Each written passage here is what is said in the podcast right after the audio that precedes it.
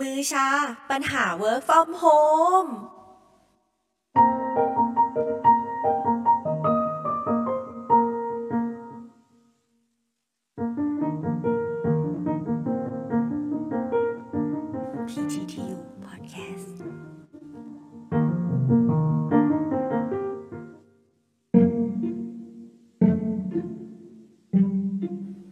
สำหรับผู้ที่เข้ามาฟังก็คงจะสงสัยกันใช่ไหมล่ะคะว่า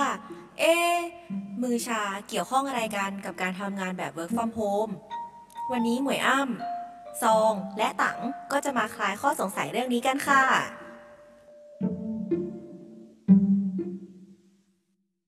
แล้วคุณผู้ฟังทุกท่านมีพฤติกรรม หรือคุณสมบัติเหล่านี้ไหมคะ ไม่ว่าจะเป็นการทำงานที่มีการใช้งานข้อมือของเราเป็นเวลานาน การเล่นโทรศัพท์ เคยมีประวัติการอักเสบของข้อมือมาก่อน มีอาการชา หรือปวดที่บริเวณข้อมือ หากฟังแล้วมีอาการดังต่อไปนี้ ขอให้ทุกท่านตั้งใจฟังเรื่องของพวกเราต่อไปเลยค่ะ เราจะมาพูดถึงอาการของโรคที่ทุกคนกำลังเจออยู่ หรือหากผู้ที่ไม่มีอาการก็สามารถฟังได้นะคะ เรามีวิธีการป้องกันการเกิดโรคด้วยค่ะ จะเป็นยังไง ไปฟังกันเลย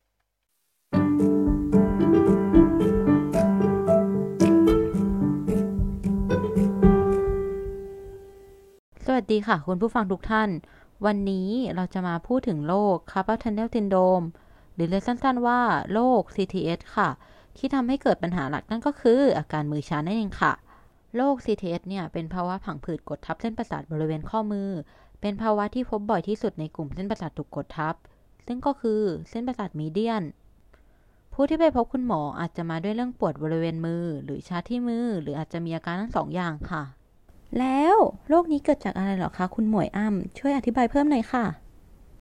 โรคนี้นะคะเกิดจากการที่มีความดันเพิ่มขึ้นในโพรงข้อมือค่ะ หรือเรียกว่า carpal tunnel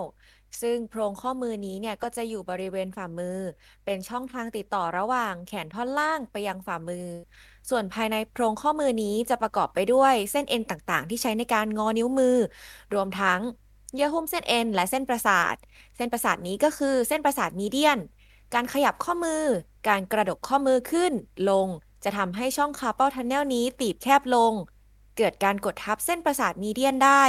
ซึ่งเป็นเส้นประสาทที่เกิดพยาธิสภาพในโรคโรคนี้ค่ะ ซึ่ง median nerve เป็นเส้นประสาทที่ยาวลงมาตามแขนและปลายแขนค่ะ มีต้นกำเนิดมาจากร่างแหประสาทแขน หรือกลุ่มของเส้นประสาทที่มาจากคอถึงหลักแร้โดยมีเดียนเนิร์ฟจะเลี้ยงกล้ามเนื้อบริเวณแขนและมือ โดยจะเลี้ยงกล้ามเนื้อบริเวณนิ้วโป้ง นิ้วชี้ นิ้วกลาง และนิ้วนางครึ่งนิ้วค่ะ โดยจะทำหน้าที่รับความรู้สึก และส่งสัญญาณประสาทให้กล้ามเนื้อมีการทำงาน และเมื่อเส้นประสาทมีเดียนถูกกดทับที่ข้อมือ จึงไม่ใช่เรื่องแปลกที่ผู้ป่วยจะมีอาการชาบริเวณนิ้วโป้งจนถึงนิ้วนาง ซึ่งจะต่างจากเส้นประสาทถูกกดทับที่คอ ถ้าเส้นประสาทถูกกดทับที่คอ จะมีอาการชาที่แขนและมือร่วมกัน แล้วแต่ว่าเส้นประสาทถูกกดทับที่บริเวณไหนนั่นเองค่ะ แล้วอาการของโรค CTS ที่กล่าวมาในช่วงเบรกแรก มันมีอาการแบบไหนบ้างคะคุณตังต่อไปก็จะขออธิบายเกี่ยวกับอาการของโรค CTS นะคะ ว่ามันมีอาการแบบไหนบ้าง คุณผู้ฟังลองเช็คอาการตามได้เลยนะคะ โดยส่วนมากนะคะ ก็จะมีอาการปวดบริเวณข้อมือ ฝ่ามือ อาจปวดร้าวไปที่แขนท่อนบน หัวไหล่แล้วก็คอค่ะ โดยต้องขอบอกเลยนะคะว่าโรค CTS เนี่ยสามารถจำแนกลักษณะอาการได้เป็น 3 ระยะค่ะ ระยะที่1นะคะ จะมีอาการชาในเวลากลางคืน ตื่นขึ้นมาในช่วงกลางดึก ด้วยอาการชาตามนิ้วโป้ง นิ้วชี้ นิ้วกลาง และนิ้วนางครึ่งนิ้วค่ะ การสะบัดมือสามารถบรรเทาอาการชาได้ ระยะที่2นะคะอาการชายังปรากฏอยู่ในระหว่างวันค่ะ ส่วนใหญ่เกิดขึ้นเมื่อเราใช้มือในท่างอ แอน หรือบิดข้อมือ และคงอยู่ในท่านั้นเป็นเวลานาน หรือเคลื่อนไหวข้อมือต่อเนื่องซ้ำๆค่ะ ระยะที่ 3 นะคะ มือมีอาการชามาก เกิดการอ่อนแรงของกล้ามเนื้อ มีความยากลำบากในการกำหรือจับวัตถุขนาดเล็ก หยิบจับสิ่งของแล้วก็ล่วงบ่อยๆ ค่ะ หรือมีอาการฝ่อรีบของกล้ามเนื้อบริเวณโคนนิ้วโป้งร่วมด้วยค่ะ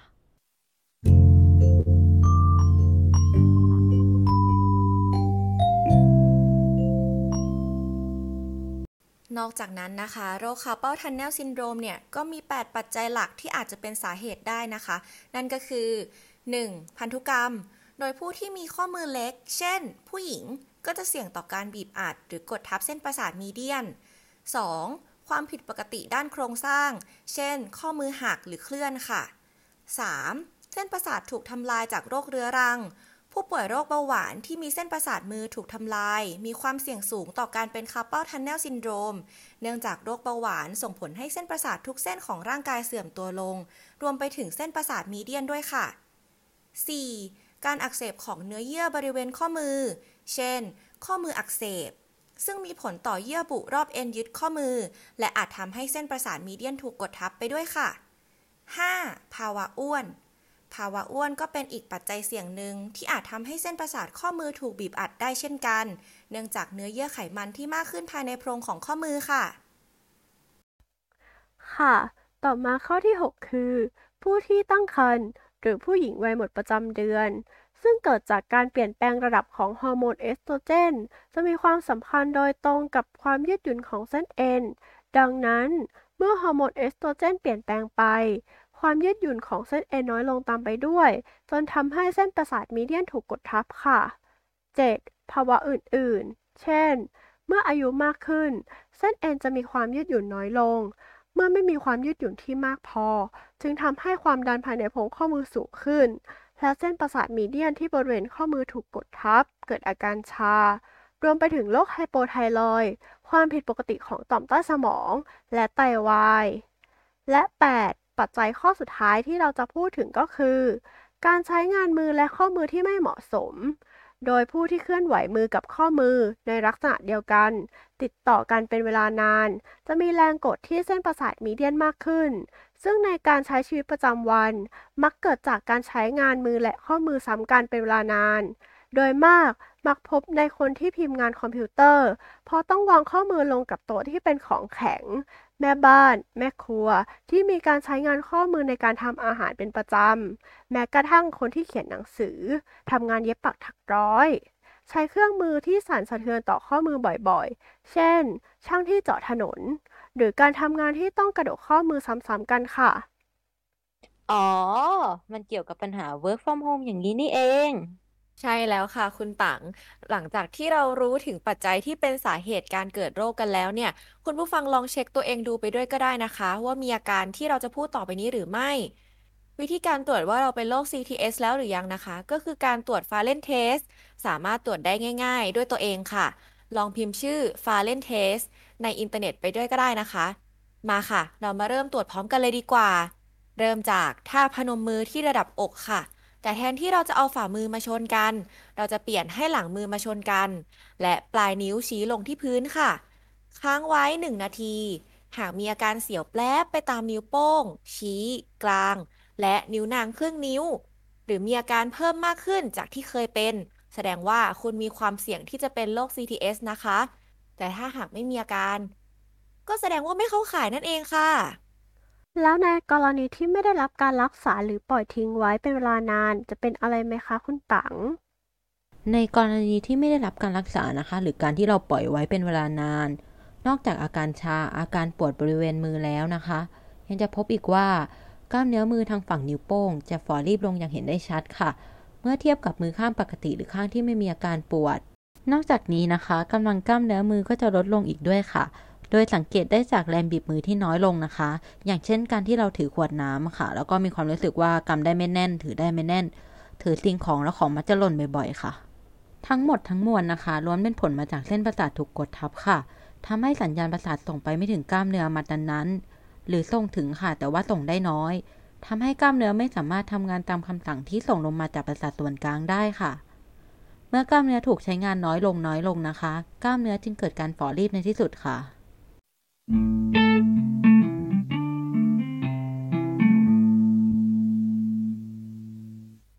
หลังจากฟังเรื่องการรักษามาแล้ว มันมีแนวทางการป้องกันการเกิดโรค CTS หรือว่าถ้าเราเป็นแล้วเนี่ยจะลดทอนความรุนแรงของโรคได้ยังไงบ้างอะคะซอง ค่ะ แม้ไม่มีวิธีการป้องกันโรค carpal tunnel syndrome โดยตรงได้นะคะ แต่การปรับเปลี่ยนพฤติกรรมในชีวิตประจำวันของท่านผู้ฟัง อาจช่วยลดความเสี่ยงของโรคได้ค่ะ โดยสามารถปฏิบัติตามได้ดังต่อไปนี้ 1. ใช้งานมือและข้อมือด้วยความระมัดระวัง เช่น ใช้ปากกาที่จับเขียนได้สะดวก กดแป้นพิมพ์เบาๆ ใช้เมาส์คอมพิวเตอร์ที่จับได้ถนัดมือ วางแป้นพิมพ์ในระดับเดียวกัน หรือต่ำกว่าข้อศอกเล็กน้อย และหลีกเลี่ยงการแอ่นข้อมือขึ้นหรือลงจนสุด 2. พักมือเป็นระยะ โดยทำการยืด ดัด และหมุนมือกับข้อมือ โดยเฉพาะหากต้องทำงานกับเครื่องจักรหรือเครื่องยนต์ที่สั่นและต้องใช้แรงมาก 3. ปรับปรุงท่วงท่าที่ผิดปกติของร่างกาย เช่น ไม่ห่อไหลไปข้างหน้าหรือยักไหล่เพราะอาจส่งผลเสียต่อมือและข้อมือได้ค่ะ 4. หลีกเลี่ยงการนอนทับมือ หากสวมเฟือกข้อมือ ต้องสวมเฟือกที่ไม่คับจนเกินไปขณะนอนหลับ 5. ควบคุมน้ำหนักให้อยู่ในเกณฑ์ปกติเสมอ 6. รักษาความอบอุ่นของมือ เพื่อลดอาการปวดและตึง เช่น สวมถุงมือหากทำงานในสภาพอากาศที่หนาวเย็น 7. เข้ารับการรักษาและควบคุมโรคอื่น ๆ ที่อาจเป็นปัจจัยเสี่ยงของ carpal tunnel syndrome เช่น โรคเบาหวาน โรคต่อมไทรอยด์และข้ออักเสบรูมาตอยด์ค่ะ และสุดท้ายท้ายที่สุดก็คือ การออกกำลังกายค่ะ แต่แต่แต่การออกกำลังกายในที่นี้ คุณผู้ฟังอาจจะคิดว่าต้องออกกำลังกายหนักๆหรือเปล่า อย่างน้อยการทำกายบริหารก็เป็นการออกกำลังกายอย่างหนึ่งนะคะ ใช้เวลาเพียงแค่ไม่ถึง 10 นาทีต่อวัน ก็สามารถส่งเสริมให้สุขภาพของคุณผู้ฟังดีขึ้นได้ค่ะ งั้นเราเริ่มจากการยืดกล้ามเนื้อกันก่อนเลยดีกว่าค่ะ อืม แล้วการยืดกล้ามเนื้อเนี่ย จะช่วยส่งเสริมให้ร่างกายดีขึ้นยังไงอะคะกล้ามเนื้อที่เราใช้งานซ้ำๆนะคะ จะมีการหดตัวไป เมื่อเราไปยืดกล้ามเนื้อเนี่ยก็จะส่งผลให้ กล้ามเนื้อเนี่ยค่อยๆคคลายตัวลงนั่นเองค่ะ ใช่แล้วค่ะ โดยทางเรามีท่ายืดกล้ามเนื้อ ที่ท่านผู้ฟังสามารถทำตามง่าย ๆ ได้เองที่บ้าน มาฝากท่านผู้ฟังด้วย มีอยู่ 2 ท่าด้วยกัน เรามาเริ่มทำพร้อม ๆ กันเลยนะคะ ท่าแรก with flexion stance ให้ท่านผู้ฟังเหยียดศอก หงายท้องแขนข้างหนึ่งออกไปทางด้านหน้า และใช้มืออีกข้าง ดันฝ่ามือของข้างที่เหยียดศอกลงเข้าหาลำตัว ท่านผู้ฟังจะรู้สึกถึงความตึงของกล้ามเนื้อ บริเวณท้องแขนท่อนล่าง ค่อนไปทางข้อศอกด้านใน ให้ค้างท่านั้นไว้นับ1-10 แล้วค่อยๆ ผ่อนแขนและข้อมือลง หลังจากนั้นทำซ้ำอย่างน้อย 3-5 ครั้งค่ะ ท่าต่อไป with extension stance ให้ท่านผู้ฟังเหยียดศอกคว่ำแขนไปข้างหน้าเหมือนเดิม เราใช้มืออีกข้างดันฝ่ามืองอลง ตรงข้ามกับท่าแรก ท่านผู้ฟังจะรู้สึกถึงความตึงของกล้ามเนื้อ บริเวณแขนท่อนล่าง ค่อนไปทางข้อศอกด้านนอก ให้ค้างท่านั้นไว้นับ 1-10 และทำซ้ำ 3-5 ครั้งเหมือนกับท่าแรกค่ะ แล้วนอกจากการยืดกล้ามเนื้อเนี่ย เราสามารถออกกำลังกายท่าอื่นๆ เพิ่มได้อีกด้วยใช่ไหมคะซอง ค่ะ นึกแล้วว่าต้องมีคำถามแบบนี้ ทางเราก็ได้เตรียมท่าออกกำลังกายมาฝากท่านผู้ฟังอีก 3 ท่าด้วยกันค่ะ เรามาเริ่มทำพร้อมกันได้เลยนะคะ ท่าที่ 1กางนิ้วมือ หุบนิ้วมือ ท่าที่ 2 กระดกข้อมือขึ้น กระดกข้อมือลง ท่าที่ 3 เอียงข้อมือไปทางนิ้วก้อย เอียงข้อมือไปทางนิ้วโป้ง โดยทำซ้ำท่าละ10ครั้งต่อรอบทำทั้งหมด 3 รอบด้วยกันค่ะ ใช่ค่ะ เพียงแค่นี้ท่านผู้ฟังก็จะห่างไกลจากโรค CTS ได้แล้วนะคะ แต่ถ้าหากท่านใดยังรู้สึกเป็นกังวลกับอาการที่เกิดขึ้น สามารถไปปรึกษาคุณหมอเพิ่มเติมได้เลย และอย่าลืมดูแลสุขภาพตัวเองด้วยนะคะ